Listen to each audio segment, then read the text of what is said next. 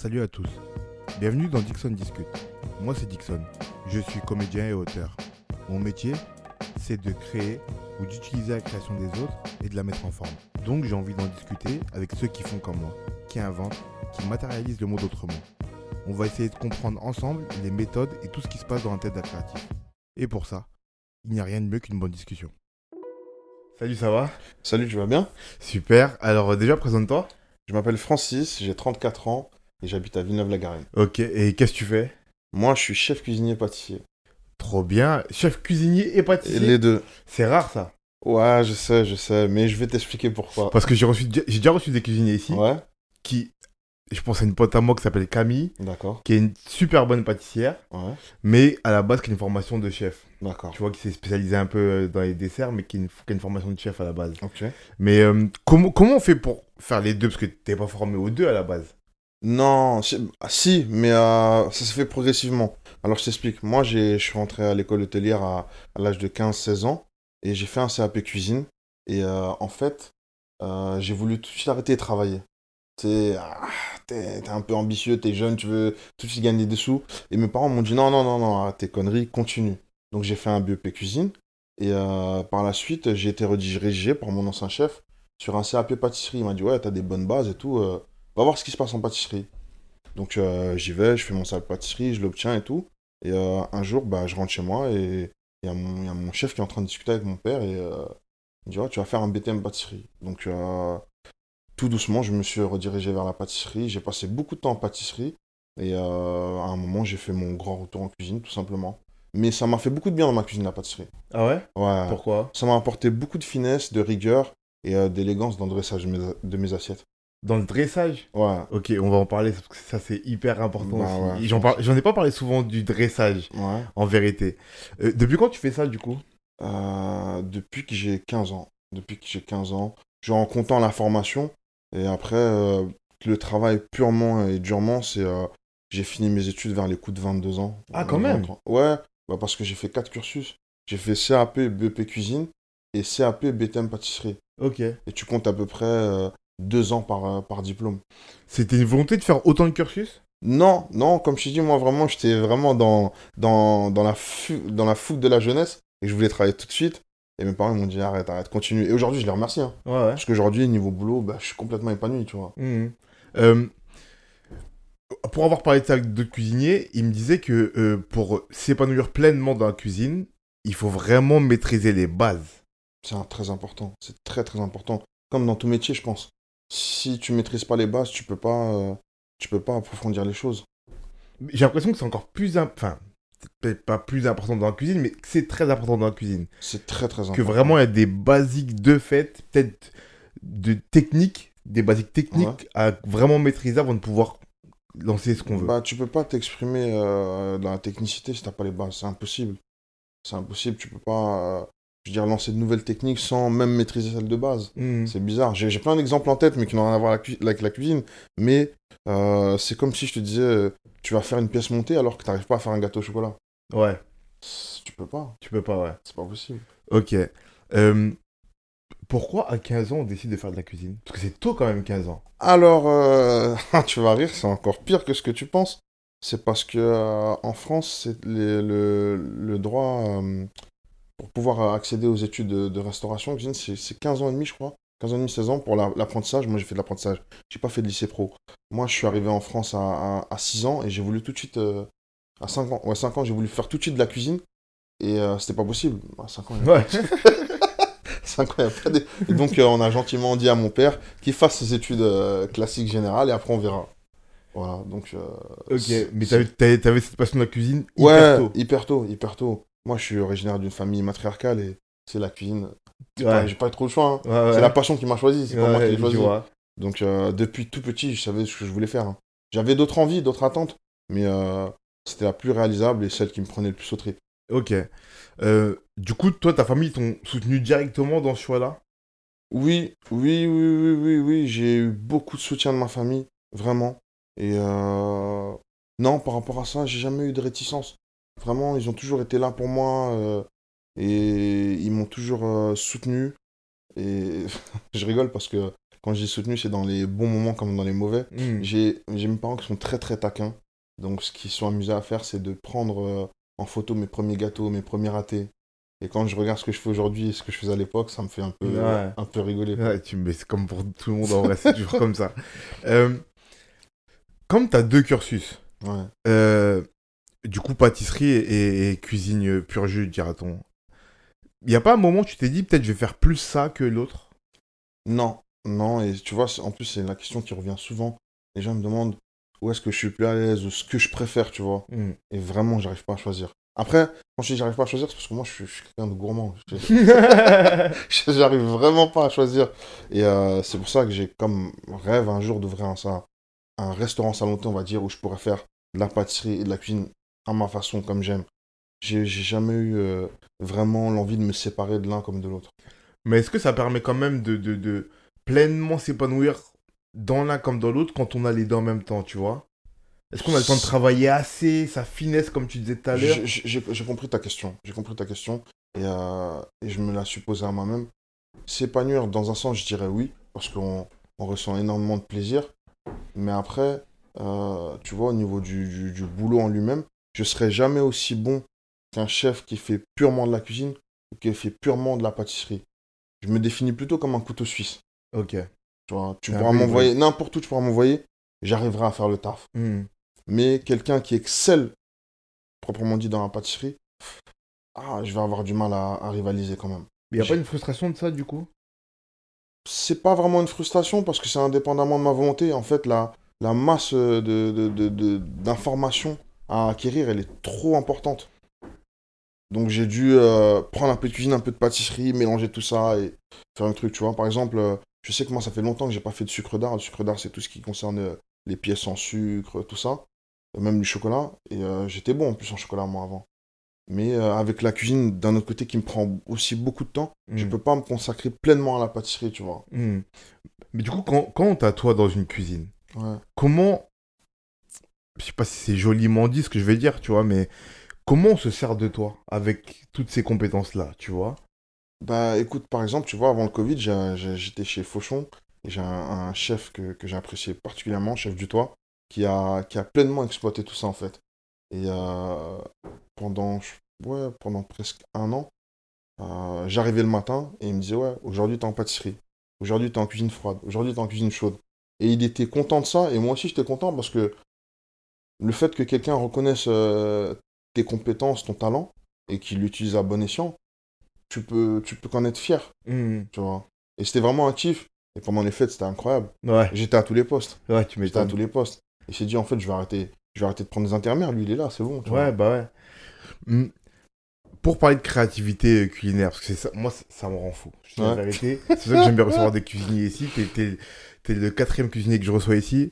Et, et je suis toujours content parce qu'il y a un truc, mais personne ne peut me répondre pleinement. C'est comment on fait.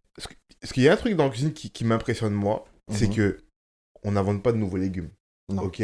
On modifie pas les textures. euh, Enfin, on, on peut pas modifier les molécules des légumes eux-mêmes, tu vois? Non. Un légume existe, une viande, ça existe, c'est comme ça, c'est un fait. Mais comment on fait pour se renouveler tout le temps Faire des nouvelles cartes, trouver des nouvelles recettes C'est la question que je pose toujours de façon frontale aux cuisiniers parce que c'est ce qui m'impressionne le plus, tu vois. Moi, je te dirais que c'est euh, c'est ce qui fait la force et la beauté de ce métier. C'est incroyable. Moi, de, de, de mon jeune âge dans le métier, en, je vais je dire en 10 ans, j'ai vu des plats se, se transformer, se revisiter, se, se changer. C'est comme tu dis, on peut pas changer la molécule même de, de la carotte. On peut la travailler de plusieurs façons, on peut la transformer. Moi, j'ai vu la, de la carotte givrée, j'ai vu de la soupe, j'ai vu de la purée, j'ai vu. euh, C'est pour ça aussi qu'il y a certains chefs qui sont spécialisés dans la, la cuisine moléculaire. Ouais. Et euh, tu te rends compte tout ce qu'on peut faire avec, euh, avec un légume. C'est juste incroyable. Et non, moi, comme je te dis, c'est vraiment la beauté et la force de ce métier. C'est que tout se réinvente. Et c'est pas forcément les gens qui la font. On est, on est partisans de tout ça. Mais c'est la cuisine elle-même qui évolue. Ah ouais? Ouais, clairement. C'est un mouvement. Tu veux dire que c'est un mouvement intrinsèque à la cuisine? C'est un Ah ouais, ouais, ouais, ouais, c'est... euh, J'ai pas envie de partir dans mes délires, euh, parce que je suis très science-fiction, dans mes délires euh, magiques et tout, mais la cuisine est vivante. Tu vois, par exemple, en pâtisserie, il y a un terme qu'on dit, c'est le sucre, il est vivant. C'est qu'il se réinvente, c'est que lui-même, c'est une matière qui, qui bouge en fait. Le, le sucre, tu vas pouvoir l'avoir en liquide, tu vas pouvoir l'avoir en liquide et selon, euh, en solide. Et selon les températures, il a une texture différente. Et c'est ça qui est incroyable en fait. Tu vas l'avoir chaud, il est mou. Tu vas l'avoir froid, il est dur comme de la pierre. Et c'est, c'est, je reviens à ce dont je te parlais, le sucre d'art, c'est le travail des matières. Et tu as des, des, températures à respecter. On sait que par exemple, 170 degrés, c'est la température de caramélisation du sucre. Ok. À partir de ce moment-là, le sucre commence à solidifier, à brunir. Tu peux avoir un sucre blanc, euh, un caramel blanc, un caramel blond, un caramel brun. C'est toutes ces choses-là à savoir. Ouais, c'est incroyable. Ouais, non, mais c'est. Euh... Franchement, c'est ouf. Après, après, faut potasser, hein. Faut potasser. Faut, faut, vraiment travailler. Ouais. ouais. Mais c'est pour ça qu'on revient à ce qu'on disait au début, c'est la technicité que ça demande à la base pour pouvoir maîtriser toutes ces techniques-là et pouvoir faire ce qu'on veut des matières. Après, tu vois, moi, il y a des, y a, y a des, des termes et des, des phrases que j'utilise très souvent. Ça, c'est dans mon état d'esprit. Pour moi, il y a deux sortes de personnes. Je vais parler que de la cuisine. Il y a la personne qui va naître avec un talent pur, qui va l'exploiter et vraiment créer des choses incroyables. Il y a des chefs aujourd'hui, ils sont clairement nés pour ce métier. Ok. Tu vois, ce serait du gâchis qu'ils fassent autre chose. Et il y a la deuxième catégorie de personnes dont j'estime que je fais partie, qui sont nés avec une passion, une envie, un, une particule de talent, et à force de travail et d'effort, qui ont su alimenter, exploiter tout ça. Moi, le seul truc, je, je, je pense quand même être quelqu'un d'assez humble. Le seul truc dont je peux me vanter aujourd'hui, c'est à force de travail et d'acharnement. Et c'est la passion qui m'a permis d'aller aussi loin. Moi, je suis pas quelqu'un. J'ai mis du temps à réaliser en fait. J'ai mis du temps à réaliser. J'ai toujours été dans le truc, ouais, j'aurais pu faire mieux. Beaucoup d'hésitation. Beaucoup d'hésitation. Beaucoup de, de, manque de confiance. Les gens me voient comme ça et ils pensent tout de suite que. Euh, mais c'est avec le temps, avec l'âge, avec l'expérience que c'est venu. Et euh, beaucoup de travail. Mmh. Vraiment. Pendant que certains, je dis pas forcément se reposer ou quoi, mais attendez que les choses se fassent. Moi, j'ai toujours été, même chez mes parents, hein. j'ai la chance d'avoir des parents qui ont investi. Même à, à l'âge de 16-17 ans, mes parents ont refait la cuisine juste pour moi. Pour que tu t'entraînes Juste pour que je puisse m'entraîner. J'en à des 2-3 heures du matin. Tester, rechercher, voir, découvrir les goûts, les saveurs, les textures. Tout le temps, tout le temps. J'appelais mes chefs, je les, je les harcelais au téléphone ouais, je comprends pas, euh, je l'ai cuit à cette température, pourquoi ça réagit comme ça et tout, non, non. Toujours à vouloir savoir le pourquoi du comment. Mmh, mmh, mmh. D'où les bases. Ouais, d'où les bases. Tu vois ce que tu dis sur le fait qu'il faut travailler le talent? Ça me fait déjà, ça me fait penser souvent, c'est l'analogie qu'on fait euh, pour ceux qui suivent un peu le sport, c'est la comparaison qu'on peut faire entre Ronaldo et Messi. C'est exactement, c'est exactement à ça que je me réfère. Euh, parce que toujours on dit Messi c'est le talent pur, euh, presque un don de Dieu. Ouais. Et, et, Ronaldo, c'est le travail acharné. C'est une bête de travail. Et les deux sont au même niveau. Mm. Parfois, même, il y en a qui dépassent l'autre, ça dépend les moments, mais les deux sont au même niveau. Euh, quand. Euh, en fait, moi, ce que je me demande, c'est quand on fait une école hôtelière et qu'on spécialise en cuisine ou en pâtisserie ou quoi que ce soit le domaine euh, qu'on entreprend, à quel moment on se dit je veux, je veux dépasser juste la formation, c'est-à-dire que tu pourrais être juste un cuisinier formé et travailler dans une cuisine, être second, même être chef, mais dans une cuisine où tu n'as pas à faire des cartes et juste être un chef lambda, tu vois. Mmh, mmh. À quel moment on a envie de dépasser ça et d'aller encore plus loin? C'est quoi le déclencheur? Moi, je pense que l'envie est, pour le plus grand nombre, l'envie, elle est là dès le départ. Tu sais, après, il y, a des, y, a des, y a des chefs qui ont... Y a des chefs qui ont de l'expérience, qui voient, qui analysent, et euh, il y, a certaines choses qui sont révélatrices. En fait, il voit tout de suite. Tu sais, pendant la formation, le chef, il se dit, ouais, lui, euh, laisse tomber, il va tout flinguer. Lui, bon, il aime bien le métier, mais euh, il, il en fera pas plus, tu vois ce que je veux dire? Mhm. Et euh, bah, franchement, je pense que moi, moi, dans mon cas, c'est de voir les chefs. Voir les chefs, regarder les chefs, ça m'a toujours fait rêver, tu vois. Après, il y a, y a, y a, y a l'envers du décor. Hein.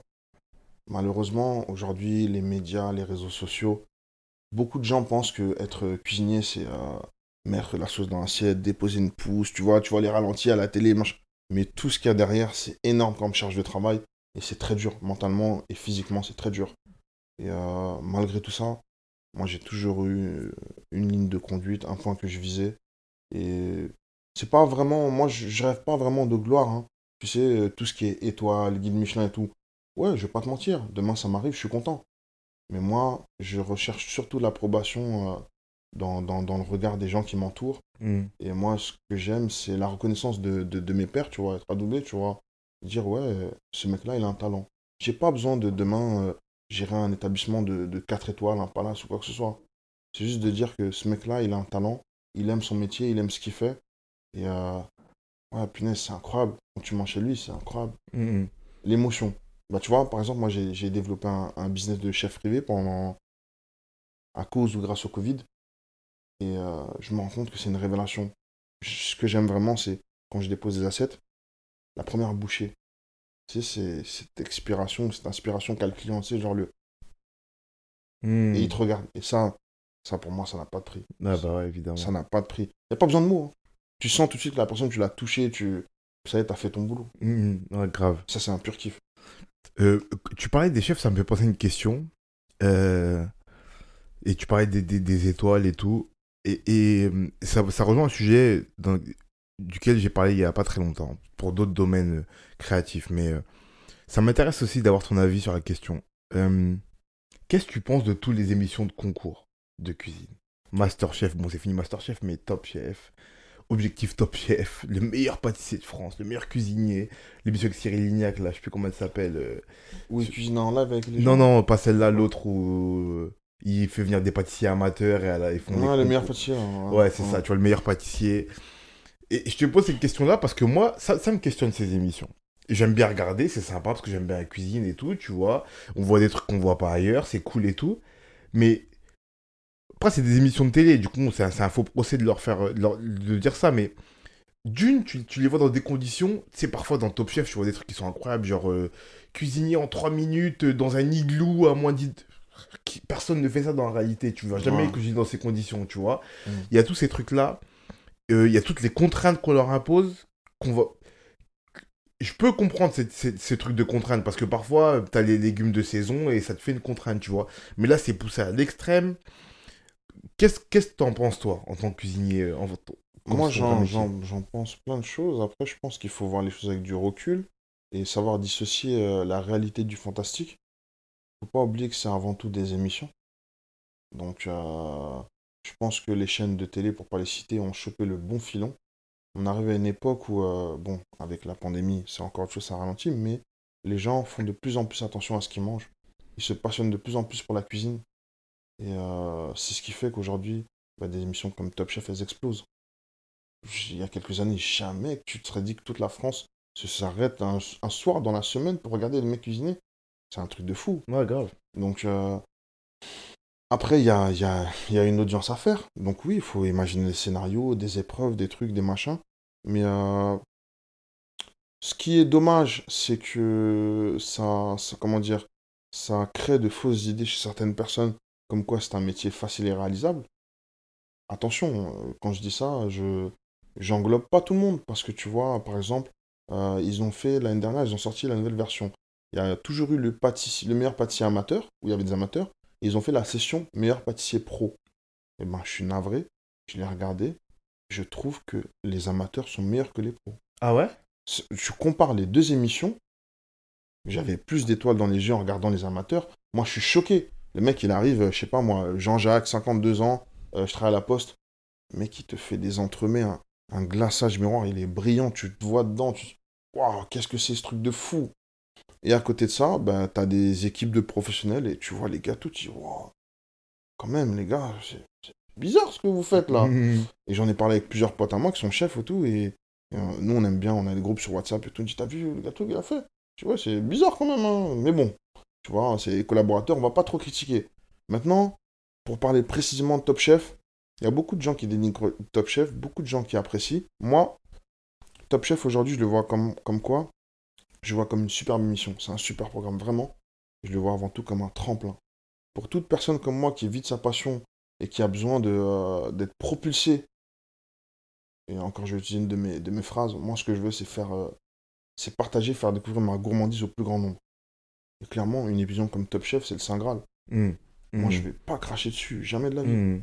Jamais de la vie. Mais moi, je te demande surtout par rapport. euh, là, c'est plus un avis technique que je te demande, tu Ouais, vois. un avis technique Sur, sur, les- sur la manière dont c'est. Dont, sur les procédés dont c'est fait, les conditions dans les, les conditions Ah, dans des lesquelles conditions on met. extrêmes. C'est des les- conditions ouais. extrêmes. Il y a une épreuve, je sais pas si tu regardes Top Chef, Et une épreuve, des fois, ils se retrouvent dans les bois, ils doivent cuisiner au barbecue. Ouais. C'est hyper chaud. Comment tu fais pour régler la température d'un barbecue? C'est hyper chaud. Moi, je te dis clairement, ça, c'est une épreuve qui, qui pourra me mettre en difficulté. Ouais. Le barbecue, ça peut monter à 300 degrés. Une fois que le feu il est lancé, euh, c'est-à-dire faut rester tout le temps devant ton truc, sinon il crame. Hmm. Et euh, faire de la pâtisserie au barbecue ou même des fruits de mer, quoi, c'est hyper délicat. Hmm. Et, et oui, clairement, c'est poussé à l'extrême. Et je pense que c'est pour, euh, quelque part, faire de l'audience, challenger les gars et les, les mettre à fleur de peau, les pousser à l'extrême et voir comment réagissent les, les candidats. Ouais. Je, fais, je continue à faire l'avocat du diable avec ça, tu vois. Euh, parce que c'est, j'aime bien aussi.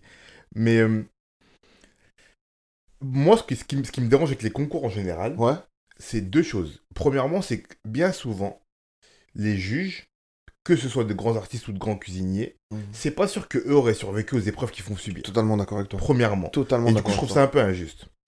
Parce que du coup, si, on, si eux auraient passé ces épreuves-là, ils seraient éliminés, ils seraient jamais devenus des grands chefs. C'est Mhm. Bon.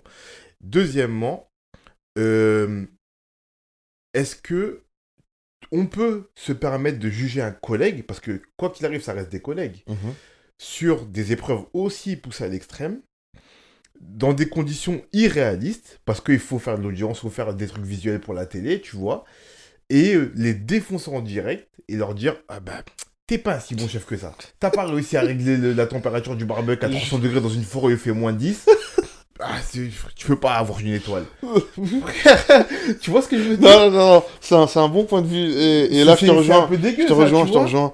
Mais après, c'est encore une fois, tu vois, je veux pas vraiment mettre le doigt sur un truc, mais euh, à savoir que sur le choix des scénarios, des épreuves, des machins, eh ben, faut aussi accepter que c'est pas forcément les chefs. Des fois, ça peut être la production. Et la production, ils ont pas, comment dire, ce recul technique pour se dire, ouais, ouais, les gars, on est en train de les mettre en galère là. Non, non, non, on s'en fout, ça va faire de l'audience, vas-y. Ils se débrouilleront comme ils pourront et tout. Et euh, ouais, clairement, bah, c'est pour ça aussi, tu vois maintenant euh, que euh, de plus en plus le, le, le chef Etchebest, Ouais. bah, il se met à affronter les candidats et tout. Et on, vo- on voit, Hmm. même s'il sort de très belles assiettes, tu vois comment il sort en sueur et tout. C'est un truc de fou. Et tu te rends compte que ouais, c'est vachement éprouvant. C'est vachement éprouvant. Et c'est pas donné à tout le monde de pouvoir, euh, de pouvoir euh, réaliser les, les épreuves de Top Chef. Hmm. C'est très très chaud. Et quand même, est-ce que tu trouves que bon, là j'ai un peu j'ai un peu dénigré tout ça, mais gentiment, tu vois. Mais est-ce que tu trouves que quand même, du coup, créativement, ça apporte quelque chose? Est-ce que tu as vu des trucs, toi, des idées, tu t'es dit putain, c'est vrai que quand même ça, le fait d'être poussé dans ces retranchements-là, ça Oui. permet de sortir des Oui, trucs parce que ça te transcende. T'as une poussée d'adrénaline et t'as, t'as, comment dire, t'as, t'as des idées qui explosent en tête. J'ai vu des candidats euh, faire des trucs incroyables. Je dis, mais comment le mec il a pensé à ça dans cette situation toi, Là où toi tu serais juste en train de bugger, il a dit, punaise, faut qu'il est d'accord. Et après, tu vois, c'est pas tout le monde qui a l'intelligence situationnelle. Ouais, C'est quelque chose qui peut te sortir de pas mal de tracas. hein. Tu vois? Grave. moi, moi, moi, je l'ai développé. Aujourd'hui, c'est une fierté pour moi de dire que, que, que je maîtrise ce truc-là. Mais avant, c'était un peu compliqué, un peu stress, un peu de truc, et, et tu vrilles. Et là, tu te dis, mais non, attends, je suis pas arrivé jusque-là pour, euh, pour vriller. Et pendant que, que, que euh, le tracas il est en train de t'arriver, il faut que tu sois déjà en train de réfléchir à une solution. Il y a des mecs, ils ont sorti des assiettes, mais ça n'avait rien à voir avec ce qu'ils voulaient faire à la base, le mec. hein. Hmm, hmm, Et pourtant, il a gagné avec cette assiette. Parce que dans cet état de stress, il a été transcendé et il a réalisé une recette qui. Et tu vois, les chefs ils disent Ouais, c'est un truc de ouf, on n'a jamais mangé ça, c'est incroyable, c'est un truc de ouf. Et toi, tu vois la tête, tu dis Ouais, mais c'est éclaté ce qu'il a fait là. et en, fait, non, il a fait un truc de fou, le mec. C'est ça, en fait. En parlant de ça, toi, toi hum, je te demandais au début euh, comment on fait pour euh, renouveler cette créativité avec des éléments qui sont là depuis des millénaires, tu Mhm. vois. Euh, Est-ce que ça serait. C'est c'est pas une bonne technique de se mettre dans cet état de stress un petit peu parfois, dans sa cuisine, Clairement, pour aller chercher des trucs dont on n'aurait pas l'idée à la base? Clairement. Clairement, ouais, clairement. Après, il y a plein de trucs qui font que tu te développes. Mais euh, il y, a, y a- y a du bon stress. Il y a du bon stress pour ta créativité. Après, euh, c'est pas forcément les. les, les, euh, c'est pas forcément les, les émissions ou quoi. Pour certaines personnes, ça peut être euh, le, le coup de feu pendant le service. Pour certaines personnes, ça peut être le, stress d'une échéance, la demande particulière d'un client. Tu dis, mais comment je vais faire pour réaliser ça?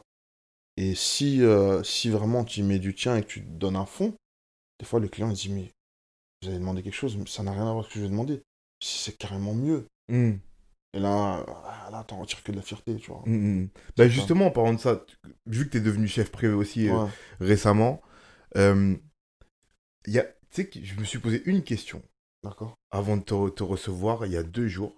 Je suis Mhm. tombé sur une de tes stories sur Insta Ouais. et j'ai vu que tu présentais un buffet en story Ouais. euh, que tu avais fait pour des clients privés. Ça se voyait que c'était Mhm. dans le cadre privé. Euh, et je me suis dit, euh, il y a un truc que, dont j'ai l'impression parfois, et tu me diras si je dis des bêtises ou pas, Mhm.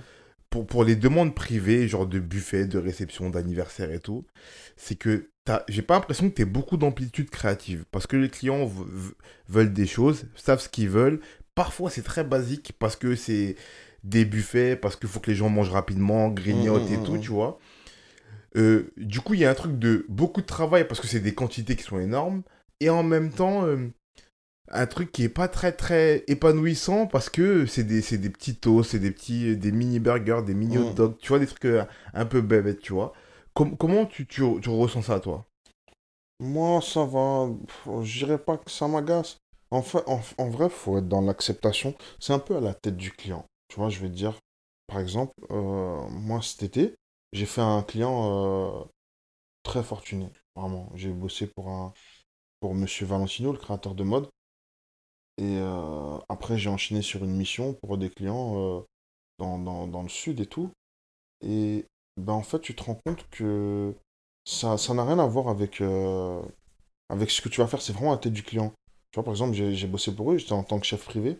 Ben, ils passaient leur vie au restaurant. Et le soir, quand ils rentraient, ils voulaient manger des spaghettis bolognaises.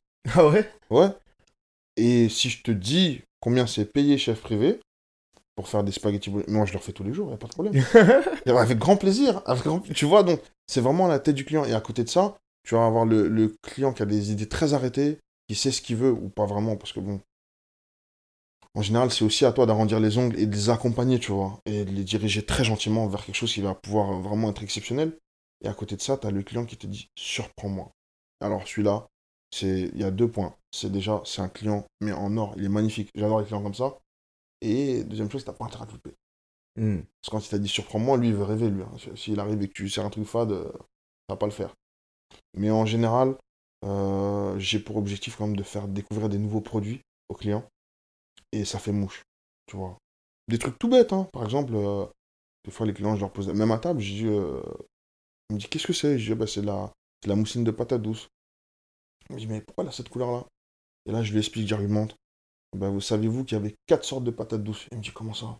Il me dit, moi, je connais que l'orange. Je dis, ben non, il y en a une violette, une blanche, euh, il y en a une grise qui se rapproche de l'igname, et il y a, l'orange que tout le monde connaît qui est très sucré. Et selon la couleur, elles sont plus ou moins sucrées. Et les clients, ils, kiffent, tu vois. Je me rappelle d'une presta que j'avais fait euh, pour un groupe de, de demoiselles qui sont devenues très bonnes clientes. J'ai fait une presta pour elles, et après on s'est vu au moins cinq fois. Et elles avaient jamais mangé d'huîtres.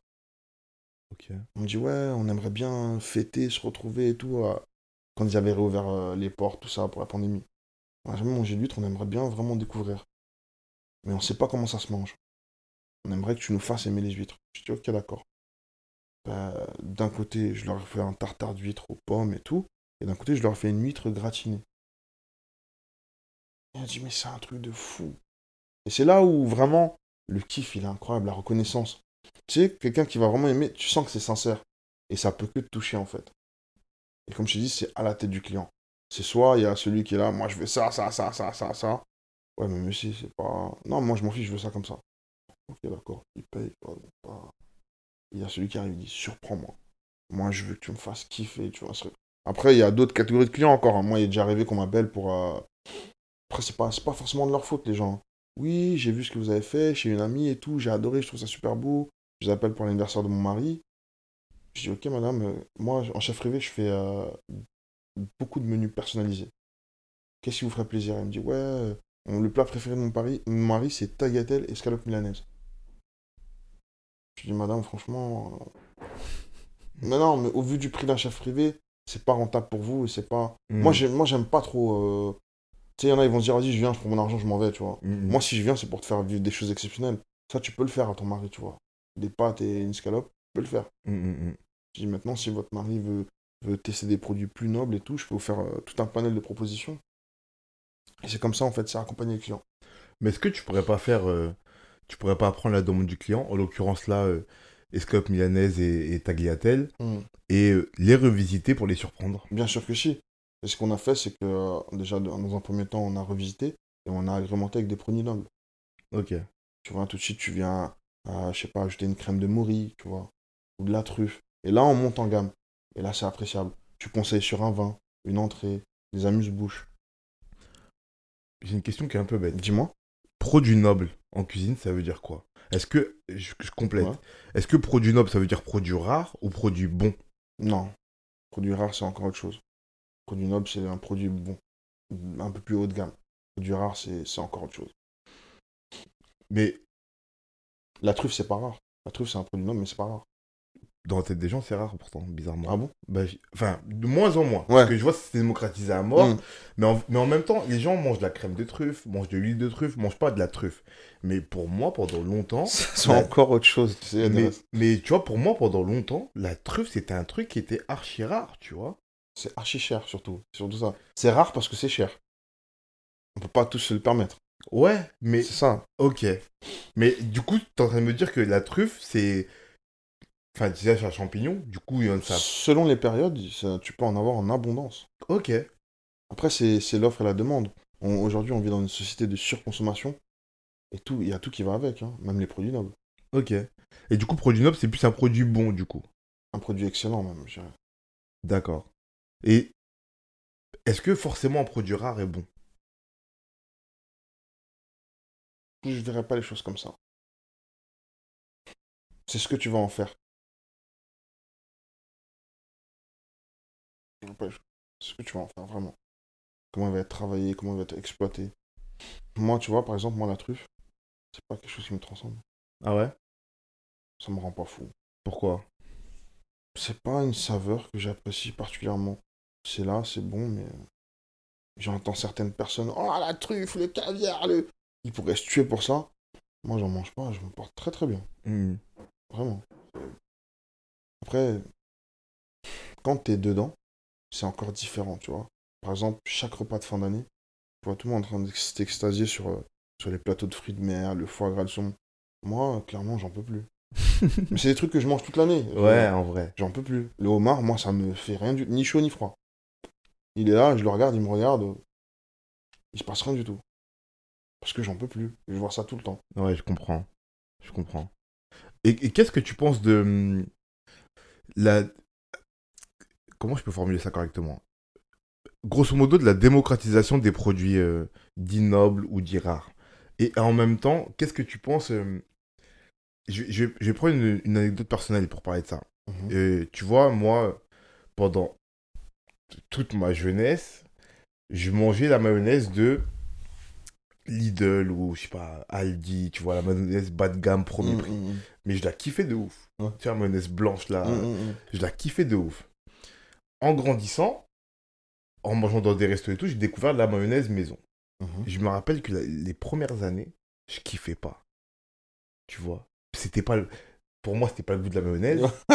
Et, dire. et- et en plus, je sais pas, c'était trop, parfois trop fort, parfois trop boutardé, euh, parfois trop gras.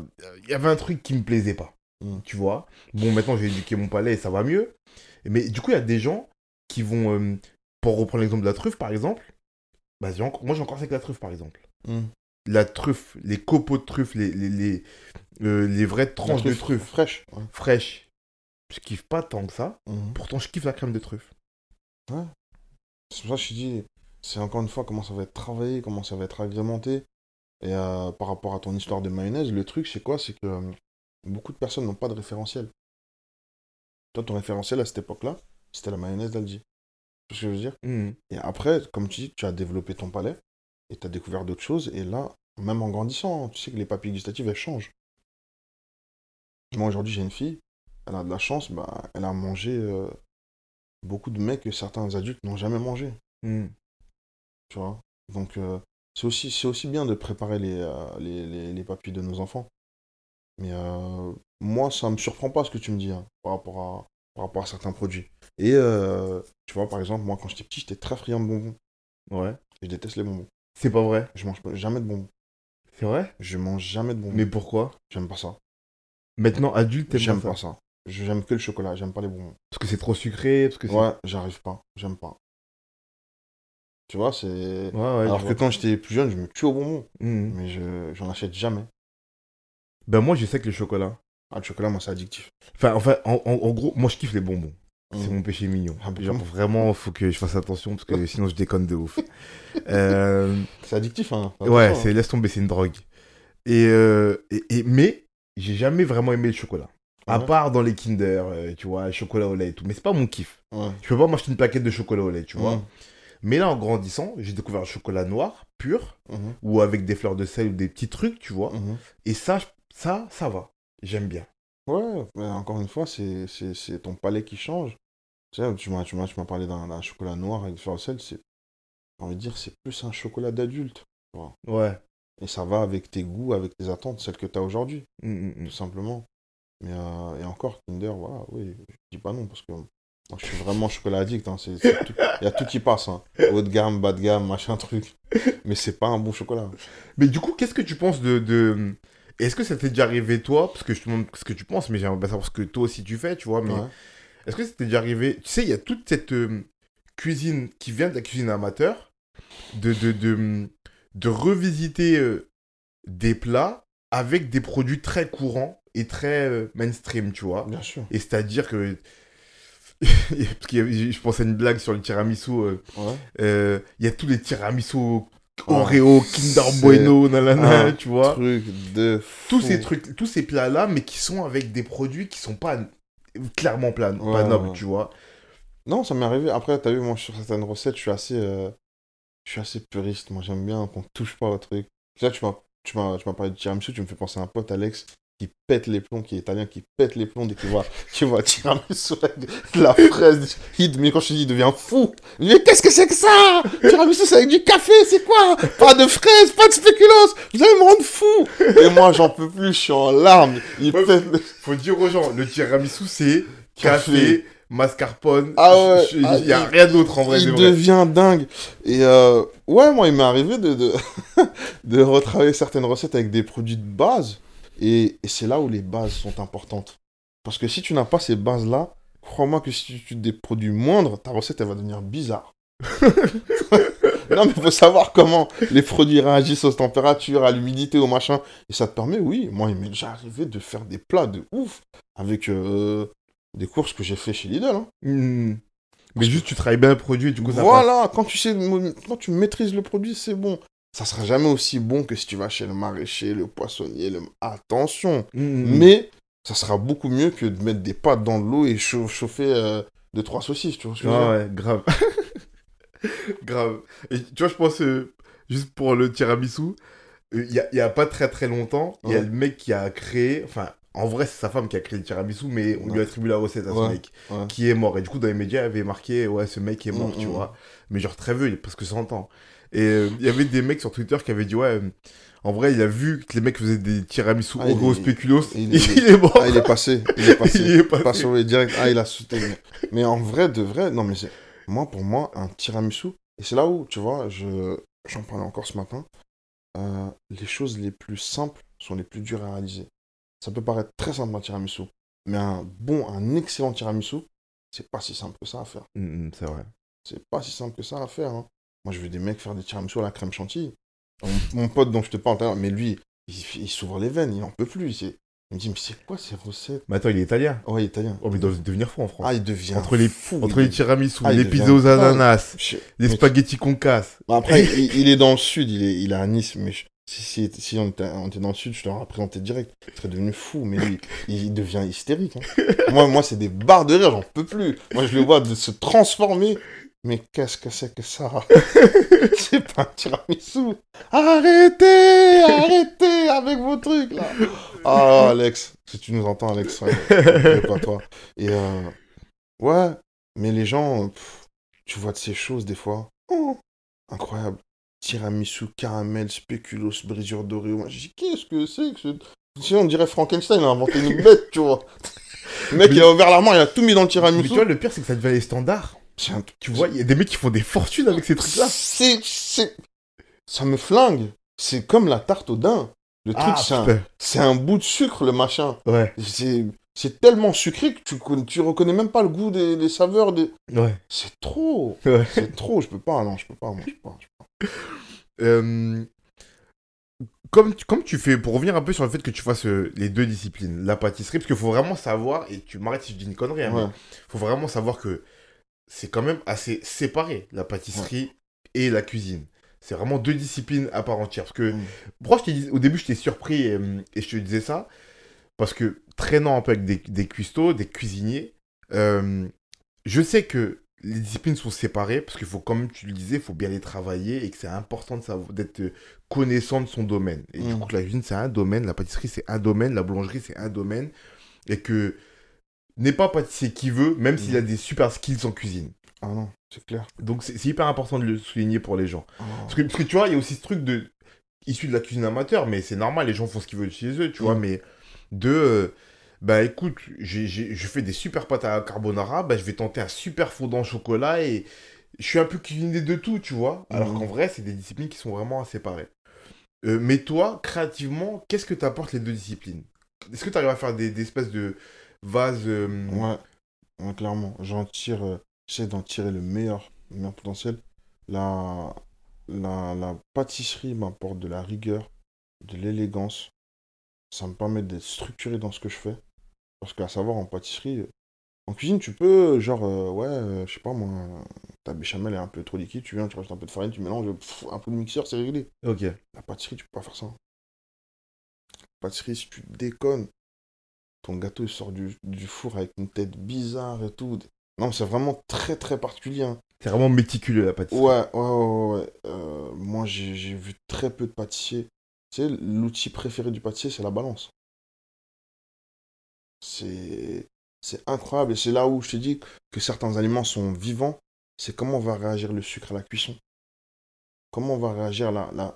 On dit de la farine qu'elle a de la force. Parce qu'en fait, dans, dans la- l'amidon, euh, il y a une, de l'élasticité, en fait. C'est comment ça va réussir réagir avec l'humidité, avec la chaleur, à la cuisson. Voir comment ta pâte, si elle va être plus ou moins moelleuse, si elle va être plus sèche. L'apport en matière grasse. Pareil, hein, euh, le beurre, tout ça.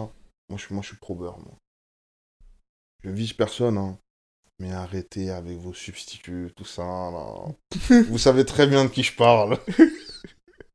Ces gens-là, là, qui veulent nous empêcher de vivre. Je suis contre la surconsommation. Mais arrêtez, on va continuer à manger de la viande, s'il vous plaît. Donc, euh, dans mes commentaires, ils vont venir se déchaîner là. Moi, je les envoie vers toi. hein. mais tu rigoles ou quoi Mais moi, moi, je me suis fait lyncher, moi, des fois. Ça m'est déjà arrivé. Oui, tu peux pas parler comme ça. Ah, j'ai pas dit. Moi, je suis vraiment. Je suis contre la surconsommation. Tu vois, moi, aujourd'hui, je te dis clairement, je pourrais pas arrêter de manger de la viande. J'aime trop ça. Mais, ce que je dis souvent aux gens, c'est arrêtez d'acheter de la mauvaise viande. All- Allez chez le boucher. Ce qu'il faut, c'est aller chez le boucher, acheter de la viande de meilleure qualité, en manger moins, Mm. mais manger meilleure qualité. Mm. Tu sais qu'on n'est pas censé manger de la viande tous les jours. hein. Ouais. C'est pas bon pour notre corps. La viande une à deux fois par semaine, c'est très bien. Du coup, manger une fois, deux fois par semaine, mais bien. Mais bonne bien. viande. Bien, au lieu de manger tous les jours de la viande euh, pff, bas de gamme, là, éclatée, euh, origine euh, pays bizarre, tu vois, le, le veau il est tout fracassé, tout ça. Non, Mm. non, non. C'est c'est ça qui est important. Et euh, je me suis un peu égaré sur, le, sur la viande. Tu parlais de la rigueur avec... Ouais, de la euh, rigueur. Et euh, la cuisine, vraiment, c'est un pur kiff. Pourquoi? Parce que la cuisine, c'est là où euh, vraiment ma gourmandise, elle explose. C'est La cuisine, pour moi, je la définis comme de, une explosion de créativité. Vraiment. mm. Tu sais, je sais pas si ça t'est déjà arrivé. euh, allez, on va dire, t'es chez toi, il est quand même excessivement tard. Et t'as un petit creux. Et là, tu décides de te faire un petit truc. Tu mets de la musique. euh, tu regardes dans le frigo ce qui reste. Tu, tu baragouines quelque chose. Mais tu prends plaisir à ça. Ouais. Et c'est vraiment ça la cuisine, prendre plaisir. Mm, mm. Mais il y a un truc euh, auquel tu me fais penser là, c'est que c'est vrai que tu peux ouvrir ton placard ou ton frigo et tenter de cuisiner un truc avec très peu de choses. Ce qui n'est pas réellement possible avec la pâtisserie. Ah non. Ou avec, les- en tout cas avec les desserts, tu vois, avec le sucré. Parce que, je sais pas si t'as pas d'œuf, t'es déjà un peu. Ah, t'es diminué, t'es vachement diminué. t'es hein. diminué. Si t'as pas de farine aussi, euh, si t'as pas de sucre, même un petit peu, c'est compliqué. Enfin.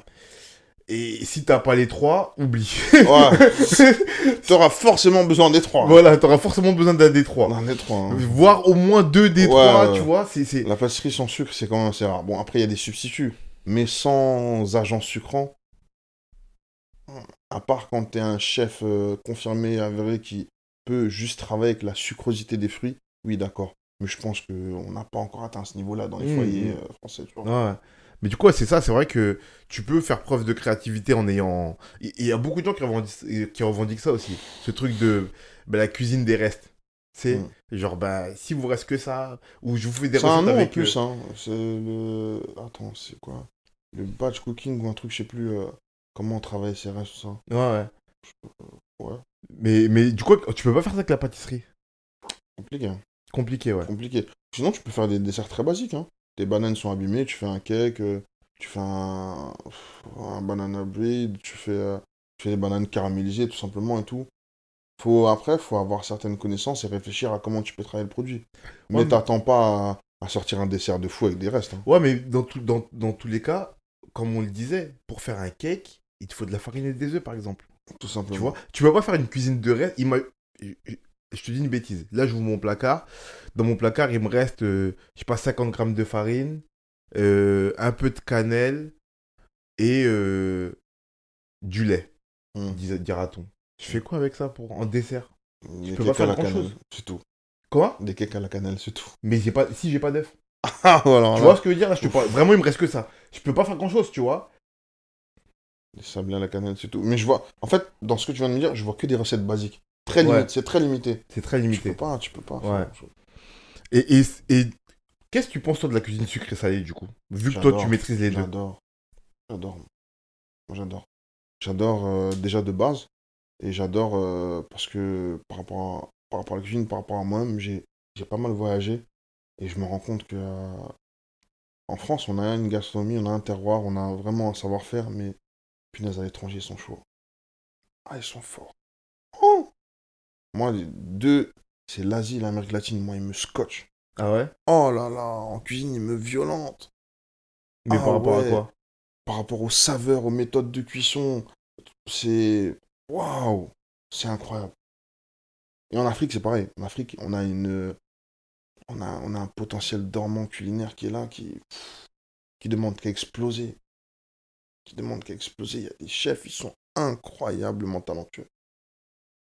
Je le cite très souvent, hein, et je, passe le big up, c'est euh, le frangin euh, Djeve Malanga, qui est, qui est congolais aussi, talentueux talentueux, il y en a plein, qui te font des choses incroyables avec des, des produits du terroir du, du pays, qui te font de la cuisine gastronomique Mhm.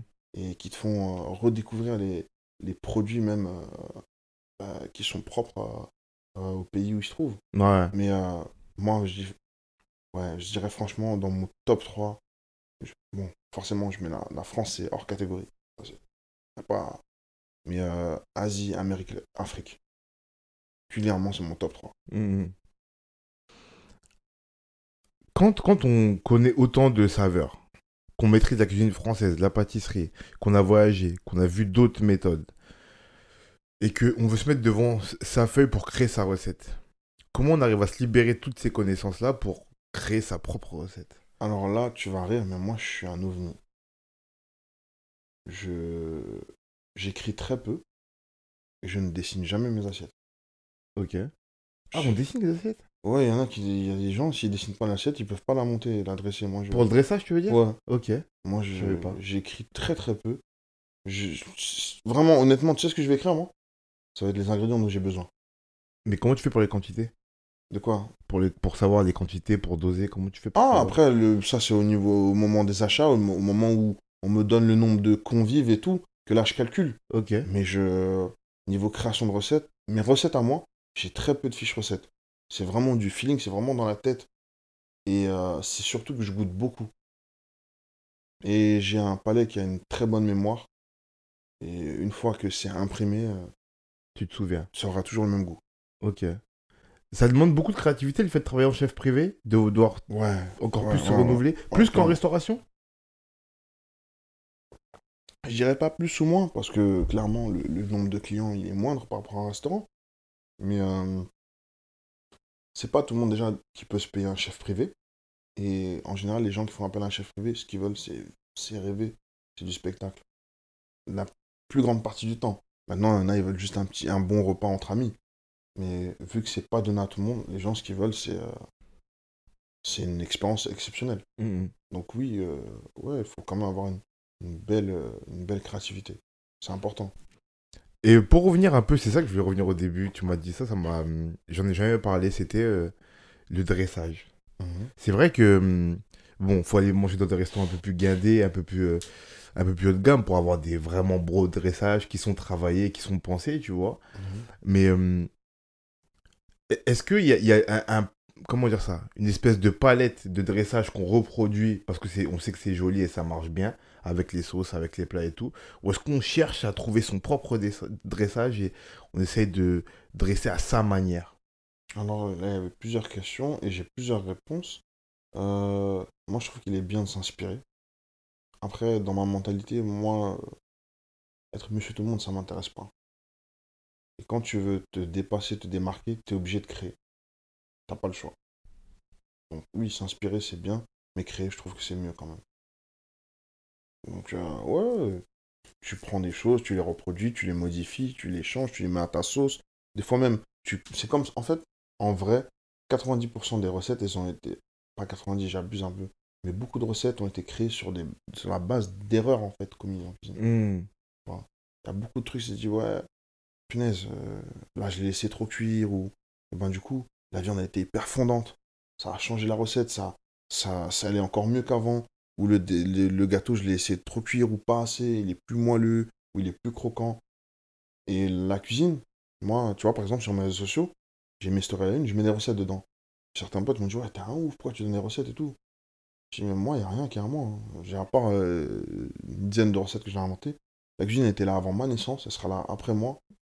On est là pour, euh, comment dire, continuer à faire vivre une passion. La cuisine, c'est pas nous. La cuisine, elle était là avant, elle est là maintenant, elle sera là après. Hmm, hmm. Voilà. Mais du coup, pour le dressage, comment, comment toi tu comment tu t'inspires ou comment tu fais pour Je dresser t'assure vraiment, je... j'en parlais avec mon, mon pote, chef Neri. Il me dit, tu dessines jamais, toi? Je dis, non, jamais. Et lui a toujours son petit calepin avec son truc. Je ne dessine jamais. J'imagine un truc dans ma tête et euh, je fais en sorte que 90% ça sorte comme moi je l'ai vu. Et franchement, jusqu'à maintenant, la chance, c'est toujours euh, sorti beau. Les gens ont toujours été contents de, de mes dressages, de, de comment j'amène les choses. Après, il y a une, dans le dressage, il y a une certaine partie, un, un- certain spectacle, comme un certain show à faire, tu vois.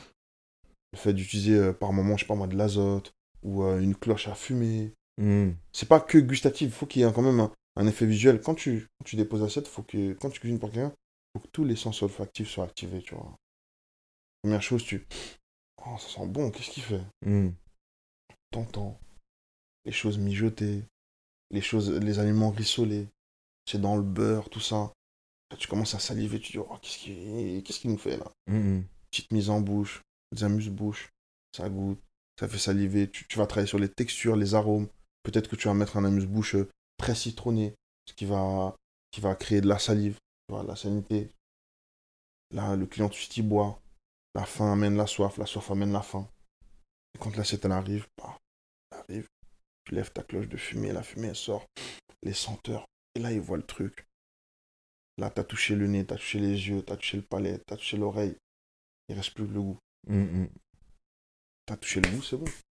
À fait. T'as gagné. T'as gagné, t'es fier de toi. À fait les faits. Et c'est tout ça, c'est un mélange de plein de choses. C'est-à-dire que pour toi, vraiment, le dressage, c'est un plus à part entière de la cuisine. Il y a sûr. la cuisine, la- Bien sûr, le fait de cuisiner, la cuisson et tout, et à côté de ça, il y a le dressage en plus. Il y a des mecs qui sont très très forts en cuisine, mais qui n'ont pas euh, des bases gustatives très poussées. Il y a des mecs qui vont te faire des choses excellentes. Mais quand je dis excellent, tu le manges, ça, ça te met une gifle. Comme dans, comme dans le dessin animé Ratatouille. Quand ils mangent la ratatouille, que ça leur ramène en arrière, et voilà la ratatouille. Et par contre, visuellement, ça va pas être extraordinaire. Hmm. Tu vois Tu crois que ça change beaucoup pour le client, ça? De quoi, le visuel? Ouais. Oui. Au Même au niveau du goût? Non, pas au niveau du goût. Parce que quelqu'un qui maîtrise la saveur, il maîtrisera toujours la saveur. Ok. Moi, mon, mon fer de lance, c'est la saveur. Mais ça change. Mais il y a un truc qui manque de l'expérience s'il n'y a pas le visuel. Ouais, ça change, mais ça change l'expérience. S'il n'y a pas le visuel, ça change l'expérience. Il la vivra pas de la même façon, le client. Il y a des clients qui, qui n'y accordent pas l'importance, mais forcément, ça change l'expérience. Et est-ce que tu crois, tu crois pas qu'avec euh, les réseaux sociaux, aujourd'hui, Mhm.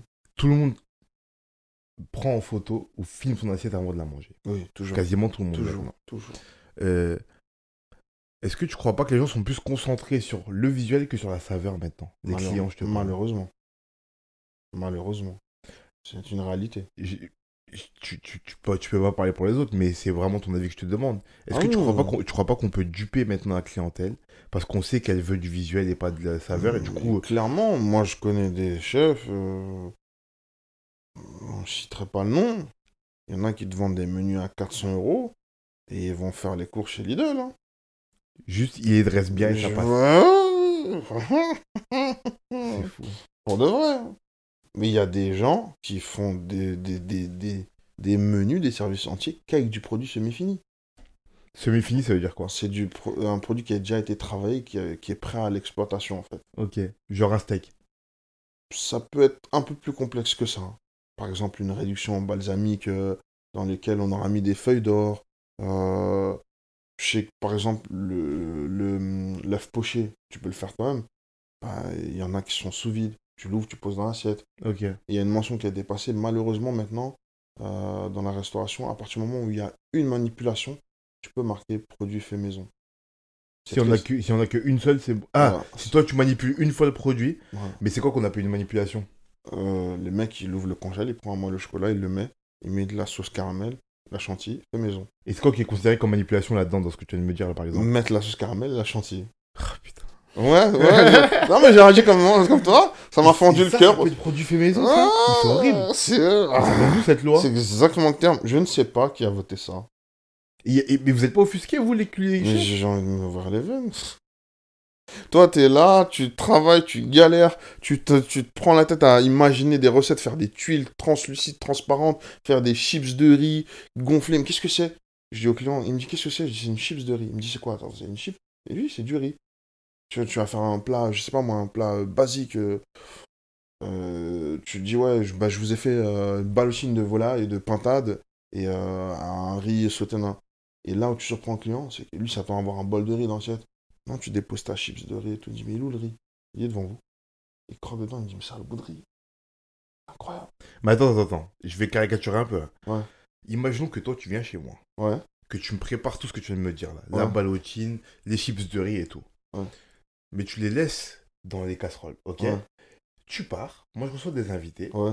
Je dresse. Mhm, Sur la chips de riz, je mets un peu de, de sel. mhm. De sel de Guérande, parce que euh, faire grande Ouais. maison, tu vois. Et là, je peux dire à mes invités, c'est du fait maison. Oui, Vu que j'ai manipulé une fois du sel. Mais oui, c'est pas vrai. oui. Mais c'est fou, frère. Ah. C'est triste, hein. Mais c'est incroyable. C'est triste. Donc là, tous les restaurateurs de France, ils peuvent dire fait maison s'ils veulent. Mais ça pose, un pro- ça pose des problèmes, non? Ça pose énormément de problèmes. Ça pose énormément de problèmes parce que il y a ceux qui vont faire deux trois manipulations et ceux qui vont juste sortir le produit du four, du congèle, le mettre au four et te le balancer. Et ils te mettent le sigle fait maison alors qu'il a rien fait dessus. À savoir, tu vois, par exemple, je prends un exemple sur les boulangeries. Ouais. Tu sais qu'il y a plus de 50% des boulangeries de, de Paris, parisiennes, Ouais. qui font que les croissants ils sortent du congèle. Tu sais que j'ai eu ce débat avec des potes ce week-end. C'est réel. hein. Eu ce débat avec des potes ce week-end parce qu'on parlait, je sais pas si t'as vu, c'est le moment un peu politique. On parlait de. de- Il y, a- il y a eu un- une polémique, une fausse polémique avec euh, les magasins Leclerc. Ouais, Je sais pas si t'as vu ça. j'ai pas trop suivi. Euh, en gros, t'as le patron euh, des magasins Leclerc, Gilles-Édouard Leclerc, qui a fait une annonce en disant que l'inflation elle remonte, enfin bref, que les gens auront un petit peu plus d'argent et tout. Enfin, que, que les produits vont coûter un peu plus cher et tout. Ouais. Et pour aider les ménages, il a dit euh, on va euh, mettre la baguette chez Leclerc à 29 centimes pendant 3 mois. D'accord. Ok. Pour que les gens puissent acheter du pain plus facilement. Mm. Ok. Là, t'as bon, les politiciens qui aiment les polémiques qui sont, dans- qui sont non, euh, qui l'ont prise. Et t'as les boulangers et les agriculteurs qui se sont plaints. Comment ça, vous, des baguettes à 30 centimes, c'est pas possible, nous on va plus vendre de baguettes, nanana, nanana. Et du coup, avec ce, week-end, j'en parlais avec des potes et on, débattait. Moi, je disais, mon argument à moi, c'était. Euh, mes arguments à moi, c'était. Ils étaient. Euh, premièrement, c'est pas exactement la même clientèle. Si toi, t'aimes bien ta tradition à 1,20€, je sais pas si tu vas aller chez Leclerc acheter ta baguette à 29 centimes. Deuxièmement. Et, premièrement. Et deuxièmement, la moitié des boulangeries de Paris, ou de même de, de France en vérité, c'est du congelé. Sauf que les gens ne savent pas. Mmh. Tu vois? Et du coup, j'entends les boulangers artisans de France qui se plaignent parce que eux, ils vendent des, des baguettes faites maison et tout. Mais les autres, ils se plaignent de quoi? Parce qu'en fait, juste, ils vendent quasiment la même baguette ou le même croissant qu'à Leclerc ou à Auchan ou à Carrefour. Mmh. Juste, ils vendent 1,20€ au lieu de 30 centimes. Malheureusement, il y, a, plein de, choses à prendre en compte. Euh, la situation, elle a changé au niveau de l'agroalimentaire, de la grande distribution, et surtout au niveau du monnayage de la monnaie. C'est que depuis qu'on est passé à l'euro, les prix, ils ont explosé, tu vois. Et certainement, euh, il y a certains artisans qui en ont profité pour faire des prix quand même assez excessifs. Et d'autres qui n'ont pas eu le choix pour s'en sortir, qui ont dû augmenter leurs prix. c'est normal. Maintenant, moi, euh, je vais pas parler des artisans. Je suis étant moi-même artisan je vais parler surtout de la base même, les agriculteurs, les éleveurs. Ouais. À savoir que quand euh, la grande distribution, les supermarchés, tout ça, décident de modifier les prix, ben ça tue le, commerce français.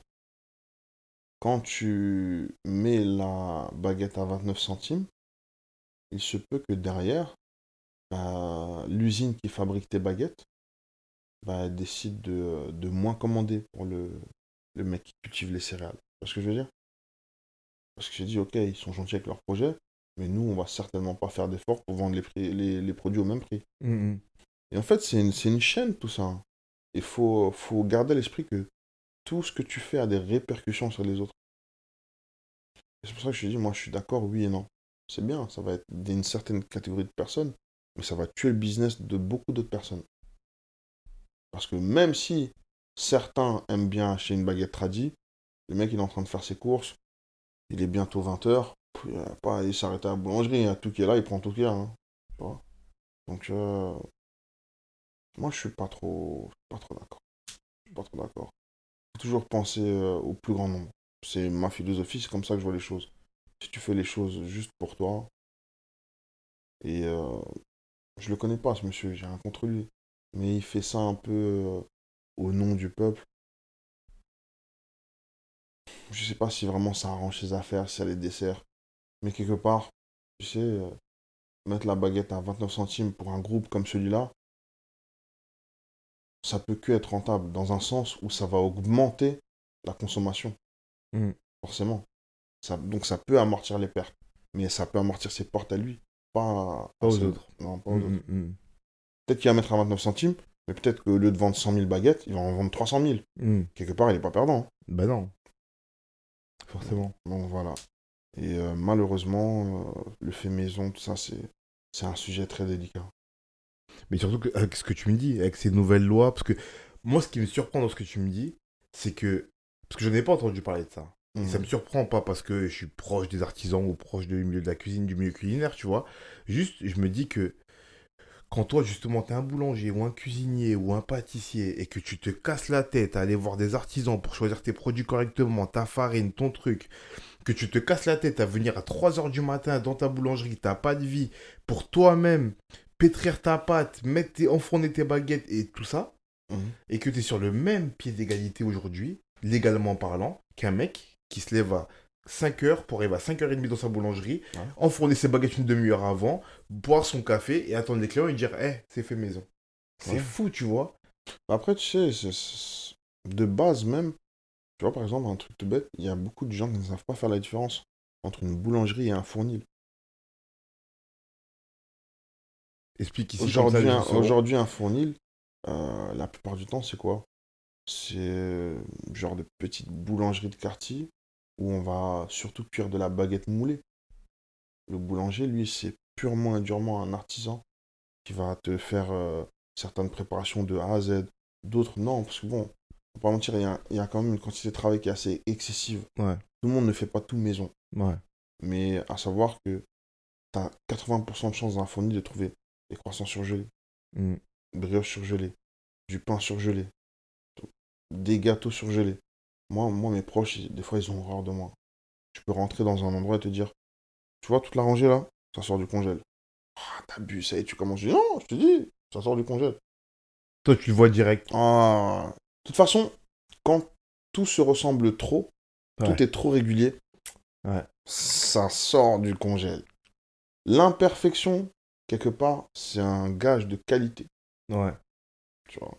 Quelque part, ça. Qu'il y a un petit défaut dé- là, tu dis, ouais, c'est Parce que artisanal. c'est impossible de reproduire à la main, copie, euh, copier-coller quelque chose. Tu sais, tu vas faire des éclairs, au bout de la troisième plaque, accoucher des éclairs, ton poignet, il fatigue. Peut-être que le dernier éclair, il aura pas la même tête que le premier. Ouais. Alors qu'en usine, pas forcément en usine, même dans les grosses maisons, ils ont Ouais. des pocheuses. Tu mets les plaques, tu changes de plaque. Donc tu sais que c'est pas fait maison. Pas forcément fait maison.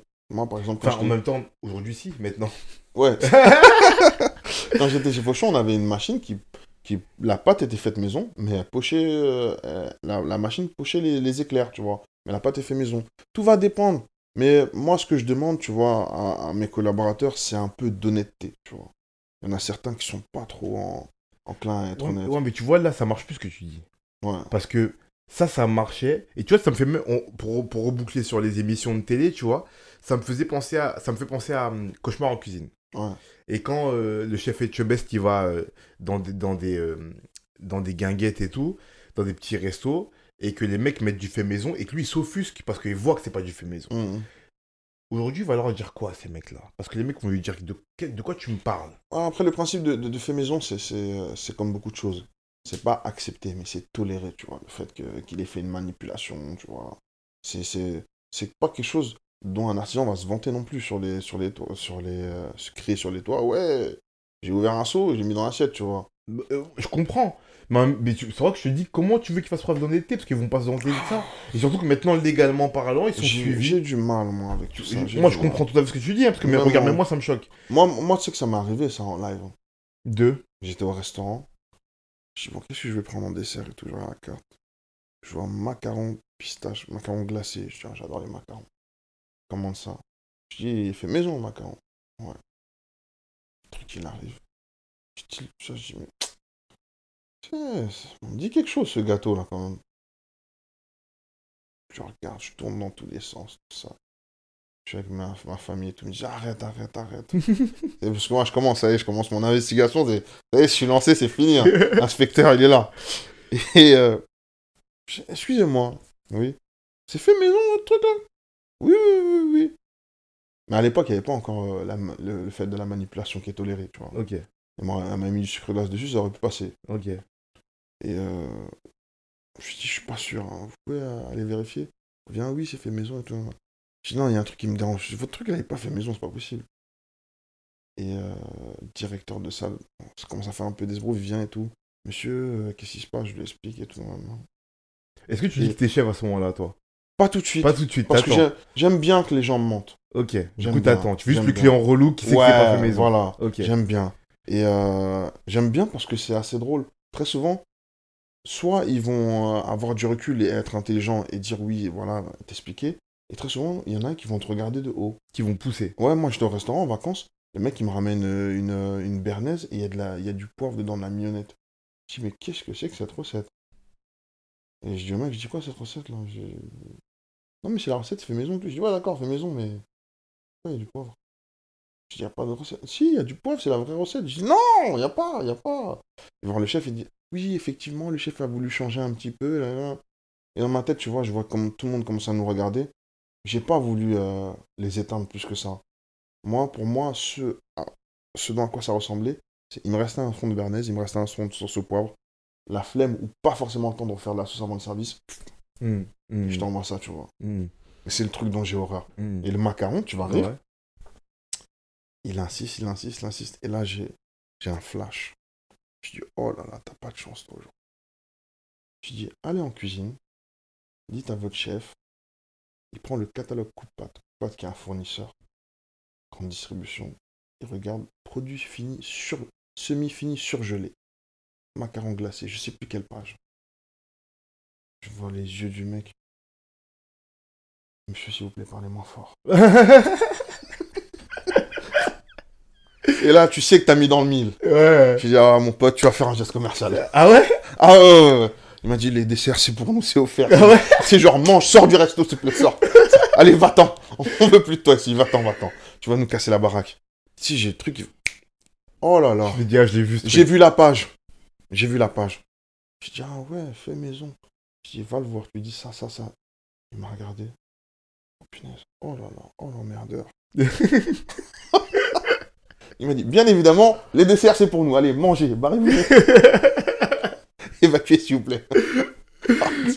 c'est mec, oh, des clients comme ça, j'en veux plus. Ah, J'en grave, veux pas. grave. Mais bon, c'est- mais c'est un, un truc de fou, tu vois. Un peu de nudob, comme les noix de Saint-Jacques. Je comprends pas que certains restaurateurs te marquent à la carte. Noix de Saint-Jacques rôti, l'assiette elle arrive. Qu'est-ce que je vois? Sa cousine plus bas de gamme s'appelle les pétoncles. Noix de Saint-Jacques, c'est ça. Mhm. Les pétoncles, c'est ça. Les pétoncles, tu les fais trop cuire, c'est des, des, des billes, c'est des balles de tennis. Ok. Je regarde comme ça. Qu'est-ce qu'ils ont les Saint-Jacques là Ah mais je sais pas, c'est le chef qui a fait et tout. hein. Je dis écoutez, je refuse de payer pour ça. Ça, ce sont des pétoncles et non des Saint-Jacques. Non mais monsieur, c'est pas comme ça que ça se passe et tout. euh, Nous on est restaurateurs, on sait ce qu'on fait. Dis ah bon? Ok, d'accord. Faites-moi plaisir s'il vous plaît. Allez voir le chef et demandez-lui la provenance des fruits de mer. Oh, faut voir la tête des serveurs quand ils sortent de cuisine. Oh C'est genre, on a l'air de dire genre... Bon, bon, bon, bon, comment je vais gérer le problème? Parce que lui, il a l'air d'être très très Ah, relou. Je, je suis pas forcément relou, mais j'aime bien les choses justes. Mais après, c'est ton métier, c'est normal aussi, tu vois. Ouais, et puis même, c'est pas bien de... Il y a quand même une- un écart de prix qui est excessif. Ouais. C'est surtout ça, en vrai. Ça devient des escroquerie, carrément. Ouais, c'est chaud, c'est chaud. Tu sais, imagine, je te mets... euh, à la carte, je te mets, euh, je sais pas moi, du haut de foie gras et je te sers du pâté. Ouais. Tu pètes les plombs. Ouais, bah grave. Euh, Foie gras, tu vas payer euh, 40 balles la tranche, l'autre il ramène une tranche de pâté. Oh non, Ouais, grave. mousse de foie. Il y a une différence entre la mousse de foie et le foie gras quand même. Ouais, grave. Mais c'est- ça serait ça, ouais, de la mousse de foie. C'est abusé. Voilà. Ok, bah écoute, on va conclure. Ah oui Euh, pour conclure, je pose toujours, je pose toujours trois petites questions. Dis-moi. Euh, la première, c'est ton objet favori. En cuisine? Tout confondu. Euh,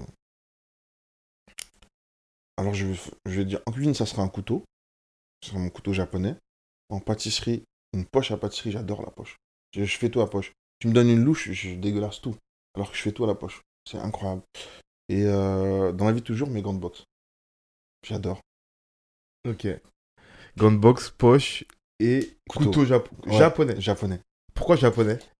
Parce que euh, les couteliers japonais, ils, pff, je dirais couteliers, les japonais en général, ils ont ce truc, cette fibre qui fait que quand ils entreprennent quelque chose, ils le font à 2000%. Et l'art du couteau au Japon, c'est incroyable. C'est euh, comment ils travaillent la lame, comment elle est pliée, les couches d'acier qu'ils vont mettre, c'est incroyable. Ok. C'est incroyable. Du coup, si vous avez les moyens, achetez des couteaux japonais. Ouais Mettez de côté quand même. Mettez un peu de côté avant Je quand m'en même. doutais. Oh, ouais. La deuxième question, c'est une œuvre inspirante pour toi. Une œuvre inspirante pour moi. Ah, c'est vaste, hein. c'est vaste, c'est vaste. Moi, j'aime beaucoup, euh, j'aime beaucoup le milieu artistique. Faut savoir que moi, quand je cuisine, j'aime bien écouter la musique classique. Une œuvre inspirante. J'ai trop de réponses. J'essaie de te donner un truc cohérent. Hmm. En pâtisserie, je dirais l'opéra. C'est un, des plus beaux gâteaux que j'ai jamais vu de ma vie. J'ai eu la chance d'apprendre à réaliser dans la maison d'Aloyau. Et en cuisine, euh, allez, je vais répondre sur un coup de tête, le filet de bœuf. Le filet de bœuf, c'est une pièce de viande qui est quand même assez noble et qui restera toujours tendre. Et ça me ramène à, à des souvenirs incroyables. Tu sais que moi, excuse-moi, je prends deux minutes. J'arrive en France, je mange la viande bien cuite. Tout le temps, tout le temps. Et mes, à force, mes chefs m'ont forcé, ils me disent Qu'est-ce que tu fais là? Ça se mange pas comme ça, moi, c'est de la pierre. Tu sais qu'aujourd'hui, je mange de la viande bleue. Ah ouais? Ouais. Bleu, c'est-à-dire saisi, quoi, à peine Ouais. quoi. Certains morceaux de viande. Ouais, ouais. Je mange bleu, d'autres saignants. Je sais que chez nous, c'est pas Non, non, commun. tu, tu me fais rire parce que j'ai- ah, mes potes, Ouais. moi j'ai découvert Ouais. vraiment le tartare. Ouais. Tu vois, Mhm. le, le tartare, c'est un- c'est commun, je peux pas vous expliquer. C'est euh, un steak pas cuit en fait. C'est de la viande hachée, c'est cru. Et euh, je, je mettais des stories euh, où dans les restos, j'allais en filmant des, des tartares et mes Mm. potes me disaient Frère, pourquoi tu À manges de la viande pas cuite À quoi tu joues Et jusqu'à aujourd'hui, c'est genre, ils me vannent dessus. Genre, ah ouais, mais toi, t'es un mec, t'aimes bien manger de la viande pas cuite. Genre, t'es fou. Ah, Genre, je dis, mais frère, un bon tartare bien assaisonné, c'est grave bon. Ah, À quoi tu joues Tu vois, tu vois, du coup, t'inquiète, devenu on est ensemble. Il est on est ensemble, frère. Non, mais c'est clair. Voilà, c'est comme ça.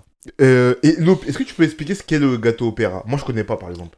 Le gâteau opéra, c'est une recette historique. Historiquement parisienne, j'y tiens, monsieur. Hein, c'est un gâteau parisien. Euh, c'est déjà, alors voilà, je vais vous expliquer. Il y a une gamme de gâteaux qu'on appelle entremets, parce qu'il y a plusieurs gammes. Les gâteaux de voyage, les, entremets et tout. L'entremets, c'est quoi? C'est une succession de couches de mets différents. Donc, entremets. Et l'opéra, c'est composé de biscuits euh, Joconde, un biscuit extrêmement fin, gourmet, à base d'amandes, qui est très très bon, qu'on imbibe avec euh, un sirop au café, un peu comme le tiramisu. Il y a une crème, euh, une crème au beurre café, une ganache chocolat qui est faite, et on finit par un glaçage qui est, euh, qui est juste incroyable, hyper croquant, hyper fin. Et jusqu'à maintenant, le meilleur opéra que j'ai mangé, c'est celui d'Aloyo. Vraiment. Toute per- d'Aloyo, le traiteur d'Aloyo. Toute personne qui aime le café aimera forcément l'opéra. Surtout quand il est bien réalisé. C'est euh, c'est hyper bon. Ok, ben, je goûterai ça. Ah, je- franchement, je t'invite. hein. Je t'invite. Et la dernière question, c'est euh, quelle qualité devra avoir selon toi un créatif? Avant tout, et je vais m'inclure dedans, la générosité, la passion, euh, aimer son métier parce que euh, vivre d'un métier qu'on aime, c'est une bénédiction. Du courage et beaucoup, beaucoup de persévérance. Beaucoup de persévérance parce que la créativité, c'est ça en fait. Essayer de trouver quelque chose jusqu'à que ça marche. Et ne pas abandonner jusqu'à arriver au point culminant où la recette, elle est waouh. Tout simplement. C'est comme ça que je vois les choses. Mhm. Tu vois, c'est drôle. Hier, j'en parlais avec une pote. J'ai- Je suis tombé sur un podcast euh, avec Roman Fercinet, qui est un humoriste. Et à un moment, il a dit un truc qui m'a percuté c'est qu'il disait que lui, avec ses potes, il se disait qu'il n'y a personne qui perce, il n'y a que des gens qui persévèrent. Tout simplement. C'est la vérité. Et c'est vrai. Ça m'a percuté quand il a dit ça. Ouais. C'est vrai. Ne pas abandonner, c'est important. hein. Mhm. Tu sais, il y a, il y a beaucoup de gens qui baissent vite les bras. hein. Moi, je te mens pas, hein, je te parle en toute franchise. hein. J'ai rencontré des gens qui m'ont dit Ouais, tu n'y arriveras jamais, tu seras jamais chef, nanani, nanana. Je pense à une personne en particulier qui me dit que j'y arriverai jamais. Et aujourd'hui, c'est cette personne qui me demande du travail, tu vois. Mhm. Donc, euh, moi, je dis si. C'est, euh, faut toujours rester correct avec les gens qu'on qu'on côtoie. Si tu dois prendre une revanche dans la vie, c'est euh, dans tes actes, et même professionnellement. Faut pas s'acharner sur les gens ou chercher à se venger ou quoi que ce soit. Aujourd'hui, bah voilà, les gens, ils voient. Et même s'ils disent rien, les gens voient ce que tu fais, où tu en es, ce qui a abouti. Et ils se disent, putain, je l'ai traité comme ça, mais le gars, il a pas lâché, regarde. Mhm. Et c'est là où tu, tu, tu, tu en tires de la fierté. Ouais, grave. T'as même pas besoin de parler, de dire, ouais, regardez, vous avez vu. Non, non, non. C'est là, c'est dans tes actes. Ouais, grave. Ok, ben merci. Merci à toi, Dixon. Je vais mettre en lien dans la description le lien vers ton Instagram pour qu'on Ouais, voit tes belles cool, c'est cool, réalisations. c'est ah, c'est gentil. Merci Et, à toi, j'ai passé un bon moment. Merci. Moi aussi, vraiment. Abonnez-vous, likez, partagez. Abonnez-vous à son compte. Pareil, abonnez-vous, likez, partagez. Merci. J'ajoute mon slogan, je suis obligé. Je suis obligé, c'est Francis Kitchen. N'oubliez pas, restez gourmand, c'est le plus important. Manger ne doit pas être une nécessité, mais un plaisir. Retenez ça. Ah, C'est important. Les gens qui mangent pour rester en vie, ils n'ont pas compris le concept. Merci beaucoup. Je t'en prie, Dixon. À la À prochaine. bientôt, ciao.